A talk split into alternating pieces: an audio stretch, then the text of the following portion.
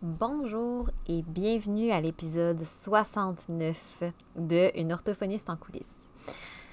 Aujourd'hui, euh, j'embarque dans un épisode solo et j'avoue que cet épisode-là, j'ai hésité longtemps à le faire parce que, ben de un, j'avais peur que ça intéresserait pas tout le monde et ce sera fort probablement le cas. Mais la beauté d'avoir des éléments enregistrés comme ça, c'est que si ça vous intéresse pas, vous pouvez tout simplement ne pas l'écouter. Mais bon, euh, le propre de l'être humain, c'est vouloir plaire, hein.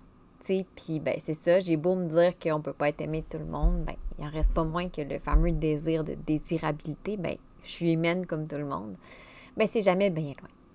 Fait qu'il y a quelques temps, en fait, j'ai fait un sondage sur mon compte Instagram pour savoir si les gens étaient intéressés à ce que je parle un peu plus de la façon dont je vis mon congé de maternité en tant que travailleur autonome avec 1000 projets. Puis j'ai été surprise de voir que ça intéressait quand même beaucoup de gens. En fait, la majorité des gens qui ont répondu à mon sondage. Euh, et la raison pourquoi j'avais fait cette. J'avais envoyé cette, cette, posé cette question-là sur mon Instagram, c'était parce que je recevais quand même beaucoup de commentaires de dire Ah, t'es donc bien cool de faire ça, puis hein, tu travailles avec ton bébé, puis ci, puis ça. Donc, je me suis dit que je voulais un peu rectifier tout ça, préciser des choses parce que je me sentais mal dans cette espèce de vision-là de comparaison euh, sur les réseaux sociaux. Mais je vais vous en parler un petit peu plus tantôt. Fait je me lance dans cet épisode-là où vraiment, en toute humilité, je m'ouvre un petit peu plus sur cette partie-là de ma vie professionnelle, parce que oui, ça fait partie de ma vie professionnelle, le, le fameux congé de maternité, mais aussi de ma vie personnelle. Fait que si vous choisissez de l'écouter, ben j'espère vraiment que vous apprécierez. J'espère en fait que ça va peut-être vous conforter. Euh, moi, ça m'a fait du bien de, de, vous le partager, de, l'enregistrer. Et euh, si vous ne l'écoutez pas, ben vous n'écoutez probablement pas ce que je dis en ce moment, puis c'est bien correct. Fait que, sans plus attendre, je vous rejoins après le jingle pour vous en dire un petit peu plus. Une orthophoniste en coulisses un podcast pour les professionnels touchant de près ou de loin au langage et qui veulent mieux gérer leur pratique et comprendre les enjeux actuels dans le domaine de l'apprentissage. Je suis Marie-Philippe Prodry, une orthophoniste québécoise passionnée et ambitieuse, œuvrant au privé depuis 2015. Je vous partage ici mes réflexions, mes découvertes, ainsi que mes discussions avec d'autres spécialistes du milieu. Mon but? Vous aider à mieux comprendre la réalité actuelle et les enjeux qui entourent l'orthophonie et vous donner les outils afin d'optimiser votre pratique. Donc, tu sais, les réseaux sociaux, ça a vraiment du bon. Mais on se le cachera pas, ça a aussi du moins bon. Puis clairement, je suis pas la première à le dire. Mais pour ma part, les réseaux sociaux, ça m'a permis de rencontrer des gens incroyables que j'aurais probablement jamais connus autrement. J'ai plein d'amis virtuels que je n'ai jamais rencontrés en personne et que j'ai l'impression de connaître quand même bien et que ces personnes-là me connaissent bien. Ça m'a aussi permis de faire tomber des barrières géographiques, on s'entend, hein, parce que, euh, j'ai pu euh, parler avec des personnes qui, qui, habitent très, très loin, juste le décalage horaire et tout. Et ça m'a, tout ça m'a énormément nourri en tant que professionnelle, puis je pourrais dire même en tant qu'humaine tout court, parce que j'ai tellement eu, puis j'en ai encore tous les jours, des belles discussions avec des personnes qui m'ont appris énormément, puis qui m'ont fait cheminer pas mal plus que ce qu'elles pourraient croire. Fait ça, c'est le bon des réseaux sociaux. Mais oui, ça a du moins bon, puis j'en suis consciente. Parce que c'est tellement facile de se comparer avec les réseaux sociaux, surtout dans un monde où la pression de performance, puis le perfectionnisme, on dirait qu'ils nous attendent toujours dans le détour. Fait ça rend encore ça encore plus challengeant. Puis en fait, c'est ça qui m'a fait peur. c'est exactement pour ça que j'ai voulu faire cet épisode-là de podcast, parce que, en fait, j'ai eu peur que les gens se comparent, mais pas de la bonne façon, puis c'est pas ça que je veux. Parce qu'au moment où j'enregistre, euh, Félix, ma plus jeune, a six mois. Donc, elle est encore à temps plein avec moi, puis elle va aller à la garderie seulement qu'en septembre, quand elle va avoir un an. Puis ma plus grande, Maxime, qui a deux ans et demi, a aussi été avec nous à temps plein de la mi-octobre à la mi-février parce que le milieu de garde a fermé temporairement pendant cette période-là. Donc, pendant quatre mois et demi, donc en plein dans le quatrième trimestre, euh, parce que quand j'ai eu ma grande à temps plein avec moi, euh, Félix n'avait que un mois. Donc en plein dans le quatrième trimestre, dans l'adaptation, ben, j'avais mes deux enfants à temps plein avec moi. Et à travers tout ça, j'organisais le CEPO. Là, peut-être que certains d'entre vous ne savent pas de quoi je parle. Donc, si vous ne savez pas, bien, vite, vite, c'est le sommet de l'évolution professionnelle en orthophonie qui est un événement que j'ai organisé avec 10 conférenciers, ben, en fait, que où j'ai invité 10 conférenciers. On abordait davantage le savoir-être, le savoir-faire. À ce moment-là, quand j'organisais ça, bien, j'en parlais quand même sur mes réseaux sociaux pour faire connaître l'événement, évidemment. Mais parce que ben, j'aime ça, partager ça, euh, ce genre de truc-là que je fais avec les gens qui me suivent. Et à quelques reprises, comme je disais un peu d'entrée de jeu, ben, j'ai reçu des, commentaires euh, dans, mes, euh, dans mes, messages personnels, ma, messagerie euh, personnelle. Puis rien de méchant, là, vraiment des, commentaires super gentils, puis super, qui se voulaient bienveillants, qui me disaient justement qu'ils me trouvaient donc bien cool de faire tout ça en étant en congé de maternité, avec ma, mon jeune bébé à temps plein et ma grande de deux ans et demi à temps plein. Puis c'est ça, en fait, qui m'a fait peur par rapport à la comparaison. Parce que j'ai eu peur qu'il y ait des gens qui se comparent à moi qui se trouvent poches. Euh, parce qu'ils disent, ben moi, je suis pas capable de faire ça, par exemple. J'ai eu peur aussi qu'on pense que je veuille me vanter, puis me trouver cool, mettons, de faire tout ça, de mener tout ça à bout de bras. Alors que je peux vous confirmer que le sentiment d'imposteur, puis le sentiment d'être push, je le vis comme tout le monde, puis dans différentes sphères de ma vie comme tout le monde. Mais j'ai eu peur aussi parce que je le sais, moi, à quel point, puis probablement que vous le savez, vous aussi, mais je le sais à quel point les réseaux sociaux, ça peut nous donner aussi une image biaisée de la personne qu'on suit. Parce qu'on partage tellement qu'une infime partie de notre vie, d'autant plus que moi, sur mon compte professionnel, ben, je partage pas vraiment d'éléments de ma vie personnelle. Donc, ça peut donner l'impression aux gens que je travaille beaucoup. Je dis pas que je travaille pas, mais peut-être que ça donne l'impression que je travaille plus que ce qui s'en est en réalité. Je donne un exemple. Moi-même, si j'ai une, bonne de mes amies que je connais bien, avec qui je parle régulièrement, qui, dans ses stories Instagram, publie que des stories de, de plein air, d'activités et tout, ben moi, mon premier réflexe, c'est de me dire, est donc bien elle, de réussir à faire tout ça avec ses enfants, euh, euh, de travailler à travers ça, elle sort la semaine, mais comment qu'elle fait pour tout faire ça? Moi, je suis brûlée, tu sais. Donc, mais l'affaire, c'est que ces stories, elle en met peut-être une ou trois jours. Et je ne sais pas, peut-être que la story qu'elle a mis le mardi, ça date d'une vidéo qu'elle a enregistrée un dimanche, tu sais. Fait que moi-même, je vis ça en tant que consommatrice de réseaux sociaux. Je me dis peut-être que les gens vivent ça par rapport au fait qu'ils consomment mon contenu. Donc, pour deux raisons, j'ai voulu vous faire cet épisode-là parce que, évidemment, sur euh, Instagram, dans une publication, j'ai pas assez d'espace, je trouve, pour pouvoir mettre en long et en large sur ce sujet-là. Donc, la première raison, c'est que je voulais pas que les gens culpabilisent en voyant mes stories de, entre guillemets, mère en congé de maternité qui mène des projets à bout de bras avec deux enfants, deux jeunes enfants. Puis j'ai aussi voulu, d'un autre côté, normaliser le congé de maternité du travailleur autonome, du solopreneur, de l'entrepreneur, puis normaliser que c'est correct aussi de vouloir travailler en congé de maternité parce qu'on va se le dire, tu sais, quand on pense congé de maternité, on pense un an, maman est avec son enfant, à, temps plein, ne fait que, que, que être avec son enfant. En tout cas, moi, c'est ça que je pensais, tu sais, quand je voyais le congé de maternité, puis je me suis longtemps sentie comme, puis je dis longtemps, tu sais, comme si mes enfants avaient 15 puis 17 ans, mais non, mais je me suis souvent sentie comme une mauvaise mère de ne pas vivre selon cette espèce d'idée-là que j'avais en tête de mon congé de maternité. Mais on s'entend que si tu es travailleur autonome, entrepreneur, solopreneur, puis tu m'écoutes, je pense que tu es d'accord avec moi que arrêter pour vrai de vrai, décrocher, à moins que ce soit un objectif et que tu l'aies préparé comme il faut, quand tu es travailleur autonome, c'est quasiment une utopie. Puis, tu sais, quand je dis arrêter pour vrai de vrai, c'est décrocher. des fois, c'est dire, ben, je fais plus rien, je fais pas de suivi, je fais pas de courriel, mais on y pense pareil, tu sais. Qu'on décroche pas vraiment. Et là, avant d'embarquer dans la façon dont je vis mon congé de, de maternité, je pense que c'est important de préciser aussi c'est quoi ma situation.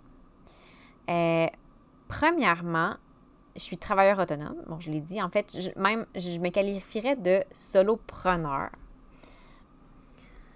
Et au Québec, on a le, régime québécois d'assurance parentale qui nous permet de recevoir un certain montant pendant notre congé de maternité. Ce c'est pas tous les travailleurs autonomes qui cotisent euh, au RQAP, mais moi, pour ma part, ben, j'y cotise, donc j'y ai droit et donc je le prends.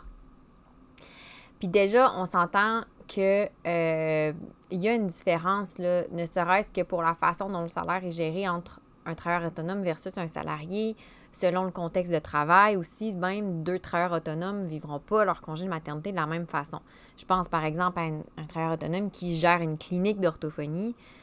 Bien, c'est sûr que versus, mettons, moi qui est toute seule et que j'ai pas une clinique avec d'autres personnes à, charge, entre guillemets, euh, c'est pas la même réalité. Donc, c'est pour ça que je veux juste faire expliquer que là, je parle vraiment de ma situation à moi. Donc, pour ma part, je suis solopreneur, donc seule dans mon équipe. Il n'y a personne pour prendre le relais vraiment quand je suis absente. Euh, donc, je, ben, je, dois aller voir à l'externe. évidemment, c'est sûr que euh, je l'ai préparé d'avance, ça, puis j'ai eu le, bonheur d'avoir des orthophonistes euh, qui, ont accepté de prendre en charge les suivis que j'avais pendant mon congé de maternité parce que euh, s'il y a une chose dont je voulais m'assurer en étant en congé de maternité, c'était de ne pas avoir de rencontre prévue à heure fixe, ne connaissant pas non plus l'horaire de bébé. Mais bon, comme ces personnes-là, ben, c'est des personnes qui ne travaillent pas avec moi, euh, que je vois pas non plus tous les jours, on n'est pas dans la même clinique, ben non seulement le transfert, ben, ça implique pour les, orthophonistes qui ont repris les dossiers, bien, de se familiariser avec le dossier, mais ça implique aussi pour moi de faire un certain suivi puis de m'assurer de rester disponible aussi pendant leur suivi, leur prise en charge à, à elles, parce que je ne fonctionne pas nécessairement de la même façon que les personnes qui me remplacent, ne serait-ce que sur le plan administratif. c'est important que je puisse quand même me rendre disponible pour répondre à leurs questions, m'assurer qu'elles offrent le meilleur service possible aux aux, jeunes que je leur ai confiés et je suis certaine qu'elles font un excellent travail. Et donc, déjà là, ben, je peux pas dire que je peux décrocher à 100% Et comme je l'ai dit, quelqu'un, même chose qu'une clinique, qui gère une clinique d'orthophonie, que ce soit avec d'autres travailleurs autonomes, euh, ben, encore là, c'est aussi pas vraiment possible, je crois, de décrocher à 100 euh, L'autre chose aussi, ben, en étant solopreneur, ben, j'ai d'autres éléments de mon travail qui relèvent vraiment que de moi, qui sont pas en lien avec des suivis, mais que je veux pas abandonner parce que ça soutient des projets qui me tiennent à cœur, puis ça soutient euh, d'autres éléments de, de, ma vision de mon travail.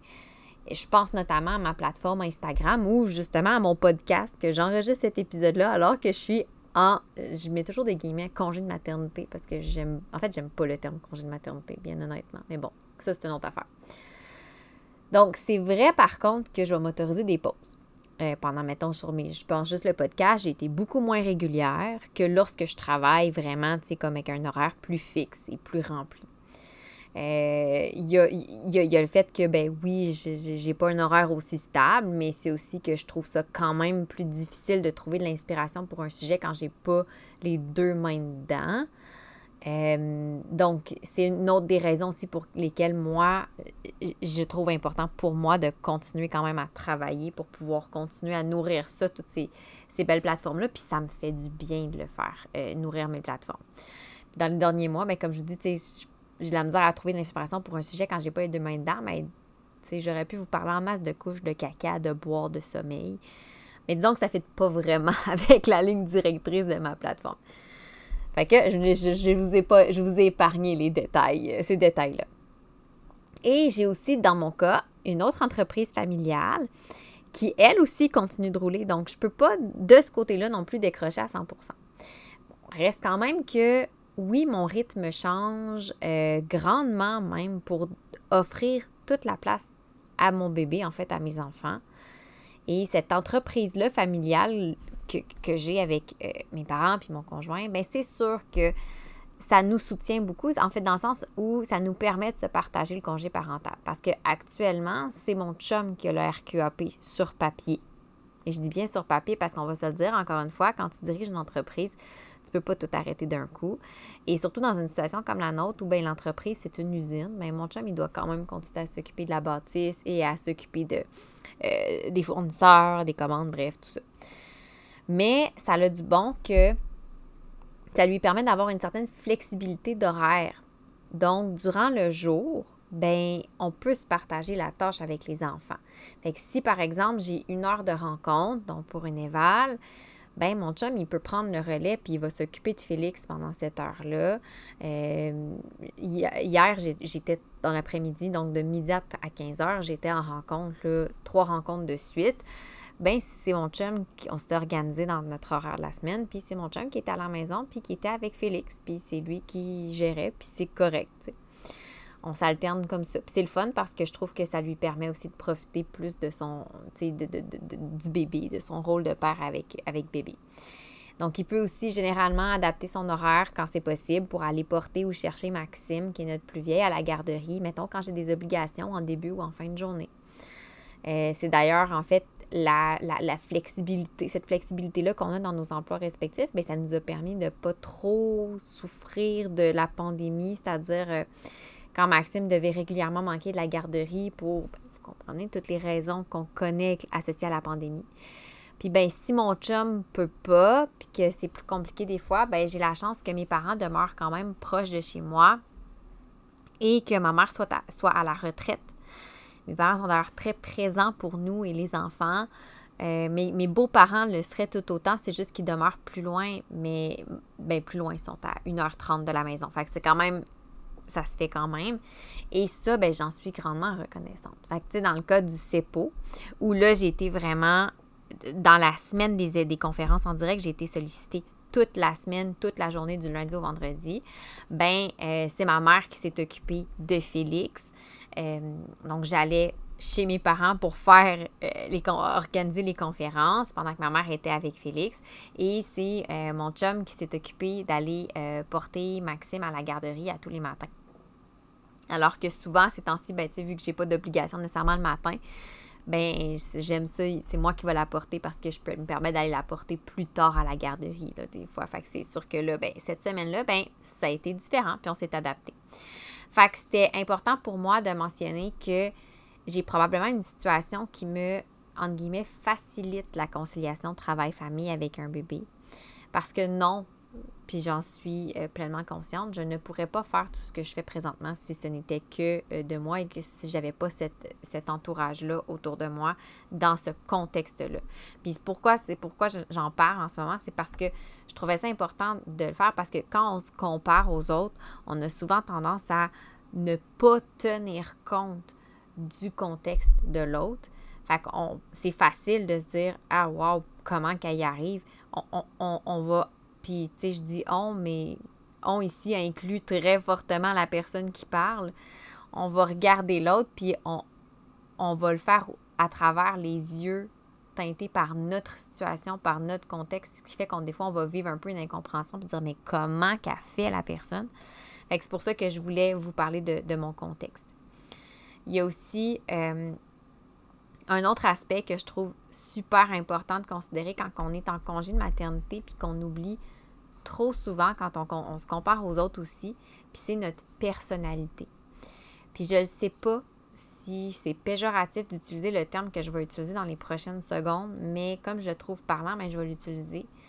Moi, je me considère comme une overachiever.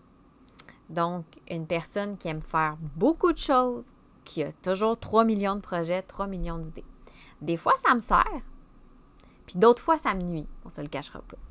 Mais depuis que je suis toute petite, puis c'est d'aussi loin que je me rappelle, j'ai toujours carburé au projet. C'est plus fort que moi.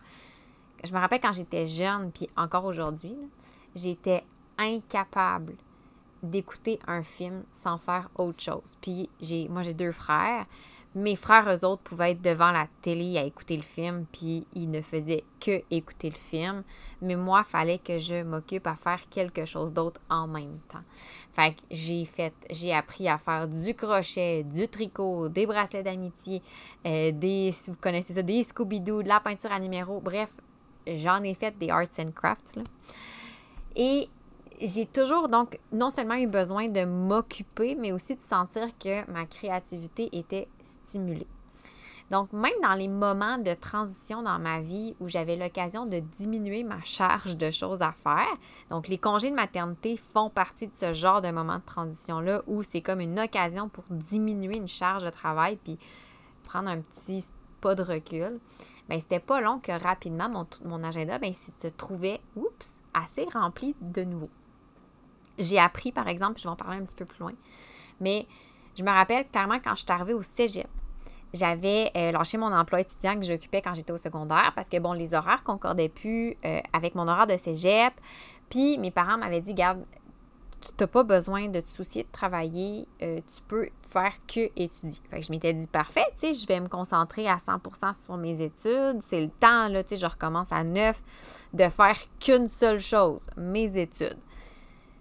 Ça faisait même pas un mois que la session était commencée que je m'étais inscrite à un, un cours, une formation pour devenir prof d'aérobie.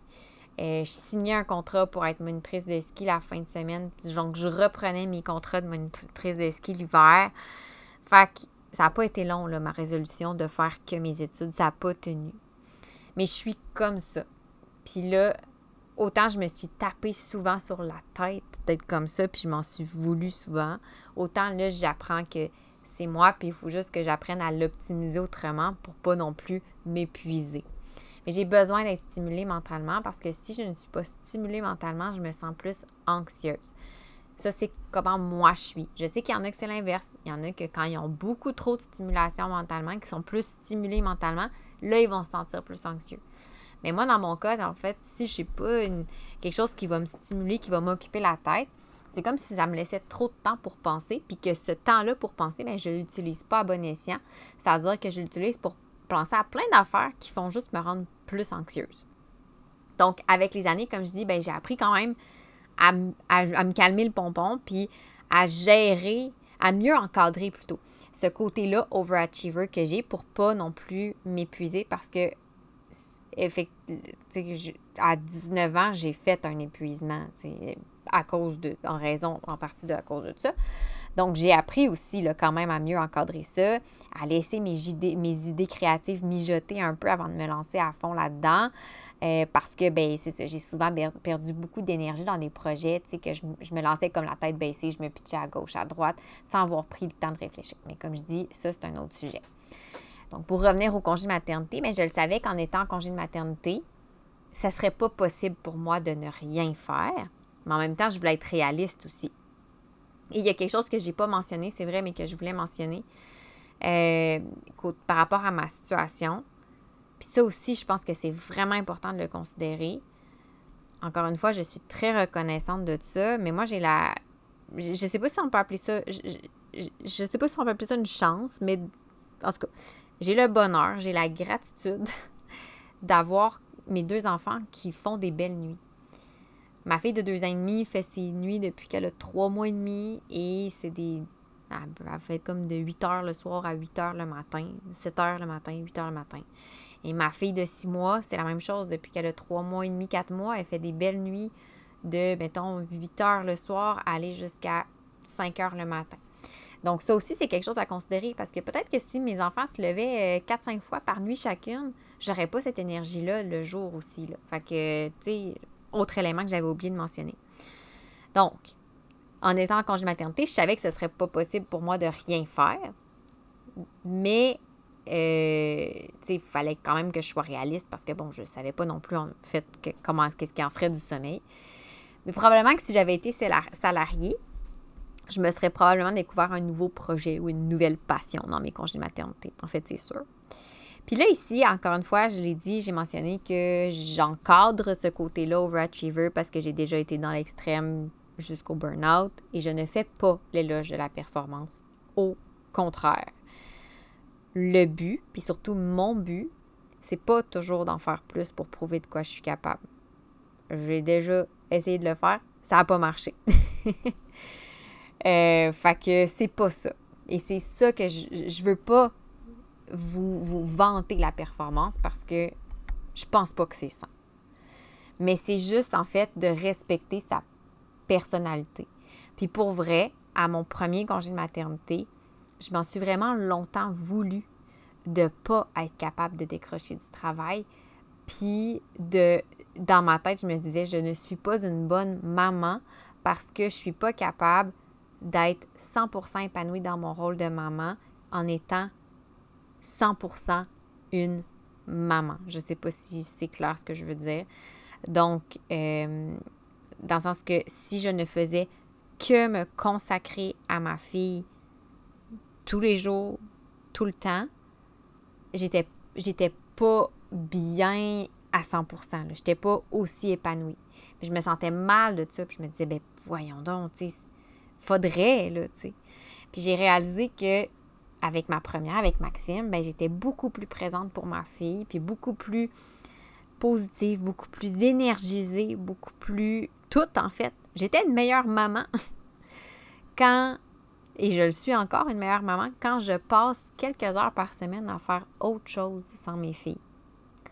Puis dans ces moments-là, ben quand j'ai passé quelques heures dans ma semaine, ne serait que ça peut être une heure dans ma journée, deux heures à différents moments. Quand je retrouve mon, bébé, quand je retrouve ma fille, euh, ben là, c'est Félix ou Maxime en revenant de la garderie, mais je suis, c'est un réel bonheur pour moi. Et là, je suis 100% là parce que j'ai fait ce que j'avais à faire, ce qui me trottait en tête. Je l'ai déposé. Et là, je peux être 100% là avec ma fille, avec mon bébé, au lieu d'être un peu partout dans ma tête, un peu éparpillé. Puis, tu sais, je veux juste encore une fois préciser cet épisode-là. Je le fais beaucoup, beaucoup, beaucoup par rapport à moi. Puis je veux tellement, j'espère tellement que mes mots seront pas mal interprétés et tout, mais je considère que je suis une bonne maman pour mes filles. Là, OK? Euh, c'était des croyances en fait que je me faisais. Puis je me rends compte que moi, pour être la meilleure maman pour mes filles, c'est en ayant l'opportunité de m'accomplir aussi à l'extérieur de mon rôle de maman. Ça, c'est pour moi. Mais je ne juge aucunement, aucunement les personnes qui considèrent, puis peut-être que c'est le cas de, certains parmi vous qui m'écoutez, je ne juge aucunement les personnes qui considèrent pouvoir être une meilleure maman pour leur enfant en étant 100% dans leur rôle de maman, surtout dans la première année de vie où là, on a l'occasion de pouvoir le faire. J'ai moi-même eu une maman qui a été à la maison avec nous euh, pendant les 20 premières années de ma vie. Elle a repris, elle a recommencé à temps partiel sur le marché du travail. Je pense que mon petit frère avait 17 ans. Euh, ouais, ça 17 ans, mais bref. Donc, elle était 100% dans son rôle de maman pendant ces premières années. J'ai vécu ça en tant qu'enfant. Euh, je suis vraiment reconnaissante. Puis même encore, je vois ma mère qui, même à la retraite, est 100% dans son rôle de grand-maman, mais qui a appris aussi à s'offrir un peu plus de temps pour elle, puis c'est correct aussi. Mais moi, je me rappelle, même quand j'étais au primaire, je me disais, j'adore que ma maman soit là pour nous. J'adore savoir que euh, elle, est vraiment 100% dédiée à nous et tout. Mais je savais que c'était pas quelque chose qui me conviendrait à moi en tant que maman. Fait que c'est correct, tu sais ma mère, sa personnalité, c'était ça. Elle, ne se voyait pas être. Puis elle avait, encore une fois, revenir à la situation. Ma mère avait un contexte, une situation qui ne lui aurait pas peut-être permis aussi facilement que moi de jongler avec ces différents chapeaux-là quand nous, on était jeunes. Donc, je dirais que dans mon cas, avec ma personnalité, avec ma situation, ben peut-être pas ma situation, mais plus avec ma personnalité, mon plus gros défi, ça a été d'accepter que malgré le fait que mes filles, je les aime inconditionnellement d'un amour qui se décrit même pas, tellement que c'est gros. J'ai besoin de prendre des moments pour m'accomplir dans mes autres rôles que mon rôle de maman, puis plus principalement dans mon rôle professionnel. Puis, j'ai parlé un petit peu plus tôt que, tu sais, oui, j'ai un côté overachiever, mais j'ai appris avec les années à encadrer ce côté-là pour mieux l'exploiter, puis pas non plus tomber esclave de cette, euh, cette ce trait-là de ma personnalité. Et si vous m'écoutez depuis un moment, ben, je pense que vous commencez à me connaître, je suis une personne qui analyse beaucoup, qui se questionne beaucoup, qui se remet en question beaucoup, puis qui aime planifier, puis réfléchir dans ma planification. Et c'est ça, en fait, ce que j'appelle encadrer mon côté overachiever. Et mes, mes congés de maternité n'ont pas fait exception à ça. Donc, oui, je travaille durant mon congé de maternité. Oui, je travaille, j'ai travaillé à mon premier congé de maternité. Mais tout au long de ma grossesse, avant même d'être en congé officiellement, j'ai pris le temps de réfléchir à comment je voyais ça. Fait que je l'ai fait pour ma première grossesse avec Maxime, puis je l'ai fait pour ma deuxième grossesse avec Félix, et même entre Maxime et Félix, sachant que, tu on voulait un deuxième enfant, j'ai réfléchi à plusieurs aspects de mon entreprise que je voulais modifier ou que je voulais mettre en place pour pouvoir vivre mon deuxième congé de maternité différemment à partir de ce que j'avais appris de mon premier congé de maternité. Fait qu'après, mettons, euh, si je reviens en 2019, après avoir accouché de ma première fille, donc de Maxime, je savais que je voulais recommencer à travailler rapidement. Ça, je le savais. Et pour vous donner un peu une timeline, une ligne du temps, Maxime est né en août 2019. J'ai recommencé à travailler en janvier 2020. Elle avait à ce moment-là à peu près quatre mois et demi. Mais je voulais le faire en gardant une certaine flexibilité. Fait que j'avais décidé déjà à ce moment-là que mes rencontres ne se feraient qu'à distance. Puis c'est quasiment dire que j'avais anticipé la COVID qui est arrivée en mars 2020. Fait que finalement, ça a été comme un. Ça ne m'a pas trop ébranlé pour ça. Fait que ce que je faisais à ce moment-là, quand j'ai recommencé en janvier 2020, bien, je faisais quelques rencontres à distance par semaine. Puis ça me permettait non seulement de m'organiser quand même plus facilement avec mon chum ou ma mère, mais surtout aussi de ne pas être loin de ma fille trop longtemps.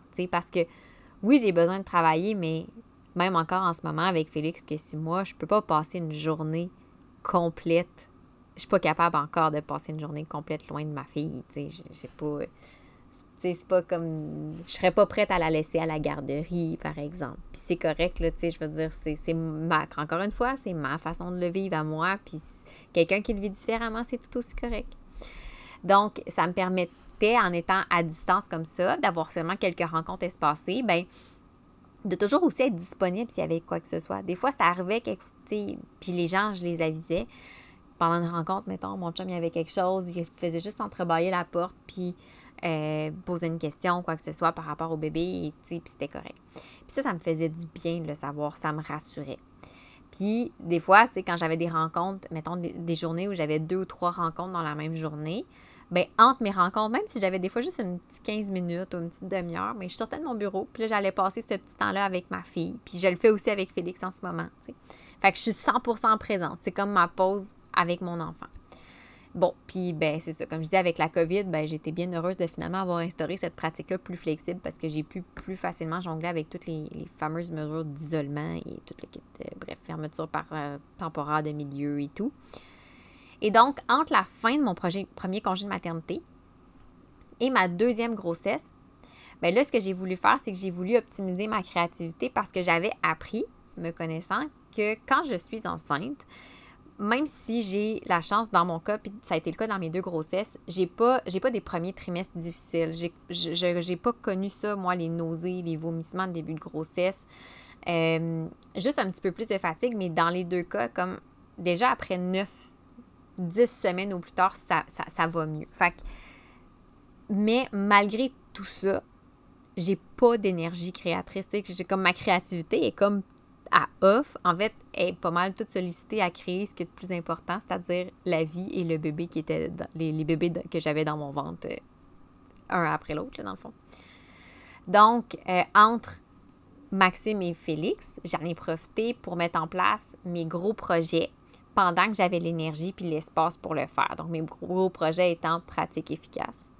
Euh, à ce moment-là, restructurer le podcast qui prend quand même du temps à faire. Et je l'ai fait dans l'idée non seulement de pouvoir m'offrir encore plus de flexibilité, mais aussi de pouvoir développer autre chose durant mon deuxième congé de maternité. Parce qu'en fait, pour mon deuxième congé de maternité, donc mon congé actuel, j'avais encore en tête l'idée d'être flexible dans mon horaire. Sauf que là, je me disais, bien, en ayant deux enfants, il va falloir que je sois deux fois plus flexible. Et ce sera probablement pas la même réalité que quand j'en avais juste une. Fait que je me voyais pas reprendre les rencontres aussi vite qu'à ma première. Mais je me voyais pas, travailler, là. Mais donc, j'ai recommencé les évaluations, puis les évaluations seulement. Je fais pas de suivi régulier à temps très partiel. Tout, tout récemment. Là. Félix vient d'avoir six mois, puis je pense que j'ai recommencé à peu près dans les mêmes temps qu'elle a eu six mois. Fait que c'est quand même un mois et demi plus tard. Et j'ai beaucoup moins de rencontres que ce que j'avais quand j'avais recommencé à travailler avec Maxime, quand elle avait quatre mois et demi. Mais je suis contente de l'avoir faite parce que dans, mon cas à moi, euh, même si j'ai des beaux premiers trimestres, moi, c'est le troisième trimestre qui se corse, j'ai des grossesses à risque. Euh, j'en ai déjà parlé sur mes réseaux sociaux. j'ai eu deux, j'ai deux bébés, deux accouchements prématurés. C'est pas des grands prématurés, mais quand même. Donc, euh, dans mes deux cas, ben, j'ai dû arrêter plus tôt dans mes grossesses. Fait que dans, dans ce cas-ci, ça faisait huit mois quand même que j'avais pas fait d'évaluation ni de rencontre, là, même si j'ai recommencé alors que Félix avait six mois tout récemment. Euh, donc, j'avoue que je commence, quand j'ai recommencé, là, je, commence, je me sentais rouillée, puis ça, ça me dérange un petit peu. Puis euh, ça me stresse quand même plus qu'autre chose parce que j'en ai parlé un peu d'entrée de jeu, tu. Mes suivis, c'est ce qui nourrit mes projets, c'est ce qui nourrit euh, ce que je partage sur le podcast, c'est ce qui nourrit euh, ce que je partage sur mes réseaux sociaux, c'est ce qui me donne des idées. Mes suivis, c'est ce qui m'a donné l'idée du, du CEPO, rien de moins, là. Mais mon objectif en étant euh, dans ce congé-ci, c'était aussi de profiter du fait que ben, j'ai plus d'espace dans mon horaire parce que j'ai moins de rencontres de suivi pour me consacrer à ces projets-là que j'avais déjà commencé à mettre en place avant mon congé de maternité. Et pour oser. Je voulais oser. Je voulais oser des idées qui me trottaient en tête depuis un moment que j'aurais peut-être pas mises en place autrement. Le CEPO, c'est un super bon exemple. J'ai commencé à travailler sur le CEPO quand j'ai quand j'ai été quand je me suis retirée, donc euh, j'étais enceinte à ce moment-là, je pense de 26-27 semaines. Donc quand j'ai dû arrêter tous mes suivis clients parce que justement j'étais euh, à risque d'accoucher prématurément, j'avais besoin de m'occuper. Donc, mais j'avais pas, fallait que ce soit flexible, je pouvais pas prendre d'engagement dans mon horaire. Et j'avais déjà cette idée-là. Et là, je me suis dit, c'est le temps de commencer à le travailler la créativité était là. J'avais déjà eu l'idée. Il me restait juste à faire la mise en place. Euh, puis là, ben, quand je dis oser, ben, en ce moment, je commence à mijoter la mise en place d'une autre idée, euh, d'un projet qui me traîne en tête depuis, je pense, pas loin de deux ans. Mais je n'étais pas rendue là à le mettre en place, puis c'est bien correct. Mais là, j'ai l'espace pour le faire. Donc, c'est ce que je voulais m'offrir pour ce congé de maternité-là. Et je voulais aussi ben, profiter du fait que justement, euh, tous ces beaux projets-là qui m'ont demandé beaucoup de jus de cerveau, quand même beaucoup de temps, on ne se le cachera pas, ben, ça m'a offert un certain coussin financier. J'ai mieux géré aussi mes finances pour me créer un petit coussin et euh, pour prendre plus, parce que je voulais prendre plus de temps pour réfléchir à la façon dont je vois ma pratique, à la façon dont je vois mon retour, entre guillemets, officiel de congé de maternité en septembre. Parce que, ben oui, il y a des choses qui vont changer dans la façon dont je gère mon horaire, ma pratique et tout. Ne serait-ce que, ben, le milieu de garde où mes filles vont, ben, ma, ma grande, où Maxime va et où Félix va aller en septembre, ben, à partir de, dans une semaine, au moment où j'enregistre cet épisode-là, va tomber à quatre jours semaine. Donc, je vais, je vais perdre une journée quand même aussi. Là. Avant, j'avais cinq jours. Il faut que je revoie ça aussi. Il faut que je réfléchisse à ça aussi là, dans les prochaines semaines.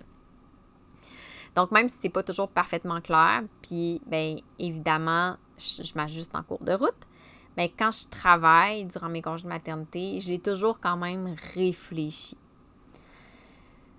Fait que tout ça, ce long monologue-là, pour dire que s'il y a une chose que je veux que vous reteniez, c'est que je suis vraiment, mais vraiment pas meilleure qu'une autre personne pour arriver à faire tout ça durant mon, congé de maternité. C'est un concours, c'est un, un, beau mélange de ma personnalité, mes besoins, les 3 millions de questions que je me suis posées, la culpabilité aussi que j'ai ressentie, le cheminement que j'ai fait et ma situation, mon contexte. C'est juste ça. C'est pas que je suis meilleure qu'une autre personne puis que je suis plus capable d'en faire qu'une autre personne. Pas du tout. Je fais juste des choses différemment selon mes besoins, comment je, vis ma vie, dans le fond. Fait que, tu sais, si vous, vous décidez de prendre 100% off, parce que c'est ça que vous avez besoin, puis que pour vous, là, c'est ce qui vous fait du bien, puis c'est ça qui est important d'être 100% dédié juste à votre enfant, ben c'est correct.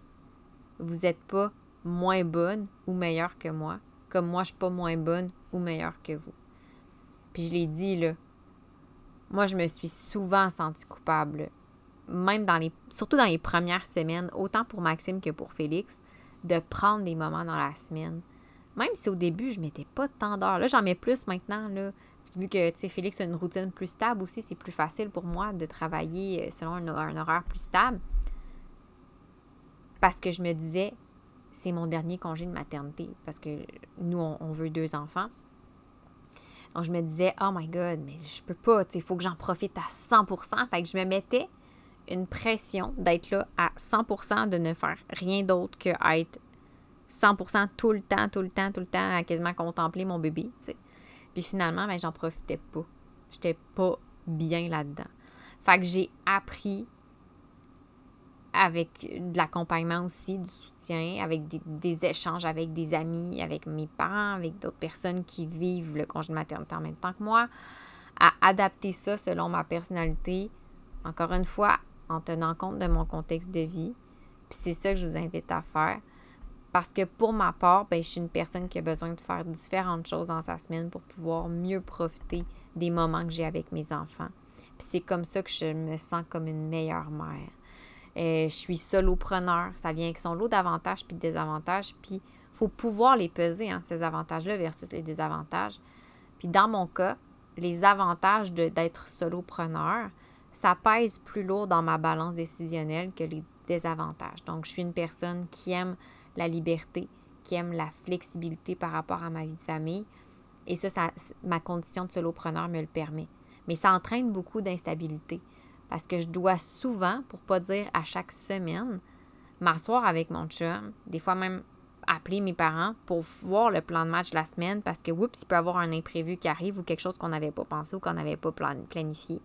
Puis pour certaines personnes, mais ben, cette instabilité-là, ben, ça peut peser plus lourd que la liberté puis la flexibilité dans la balance. Puis c'est pour ça que d'être, mettons, salarié, ça leur convient mieux. Puis c'est bien, bien, bien correct. Fait que c'est ça. C'est ça, en fait, mon, ma façon dont j'ai eu mon congé de maternité. C'est un épisode qui était peut-être un petit peu plus personnel, mais en même temps qui est quand même relié à la pratique de l'orthophonie, dans le sens que, ben, en fait, à ma pratique de l'orthophonie, dans le sens où je pense que je ne suis pas la seule travailleur autonome. Euh, peut-être que je ne suis pas la seule qui vit ça comme ça. Je serais vraiment curieuse, si ça vous tente, d'échanger avec moi sur la façon dont vous, vous avez vécu ça ou vous vivez ça. Peut-être que certaines parmi vous être, certaines parmi vous êtes en congé de maternité présentement ou l'avez été récemment ou va l'être tout prochainement.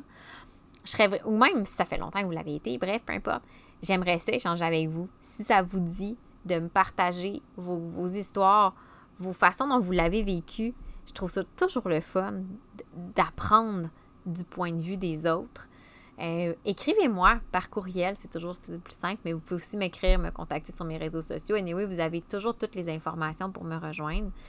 Puis, sur ce, ben, je vous dis euh, à un prochain épisode euh, qui va peut-être être, qui, va revenir un petit peu sur la, la programmation habituelle. Vous avez apprécié cet épisode, je vous invite à vous abonner à mon podcast pour ne rien manquer et être avisé lorsque de nouveaux épisodes seront publiés. Je vous invite également à me laisser un commentaire ou même une cote de 5 étoiles peut-être pour me permettre de réaliser ma mission qui est de démocratiser l'orthophonie et tout ce qui entoure les besoins particuliers. En laissant un commentaire ou une note, vous permettez à mon podcast d'être plus visible pour qu'un plus grand nombre de personnes puissent en profiter. Pour en apprendre plus sur les coulisses de l'orthophonie et sur mes projets, vous pouvez me suivre sur mes réseaux sociaux mentionnés dans la description de l'épisode. Pour mes services de mentorat ainsi que les outils disponibles sur ma boutique en ligne, rendez-vous au www.mariephilippeorthophoniste.ca.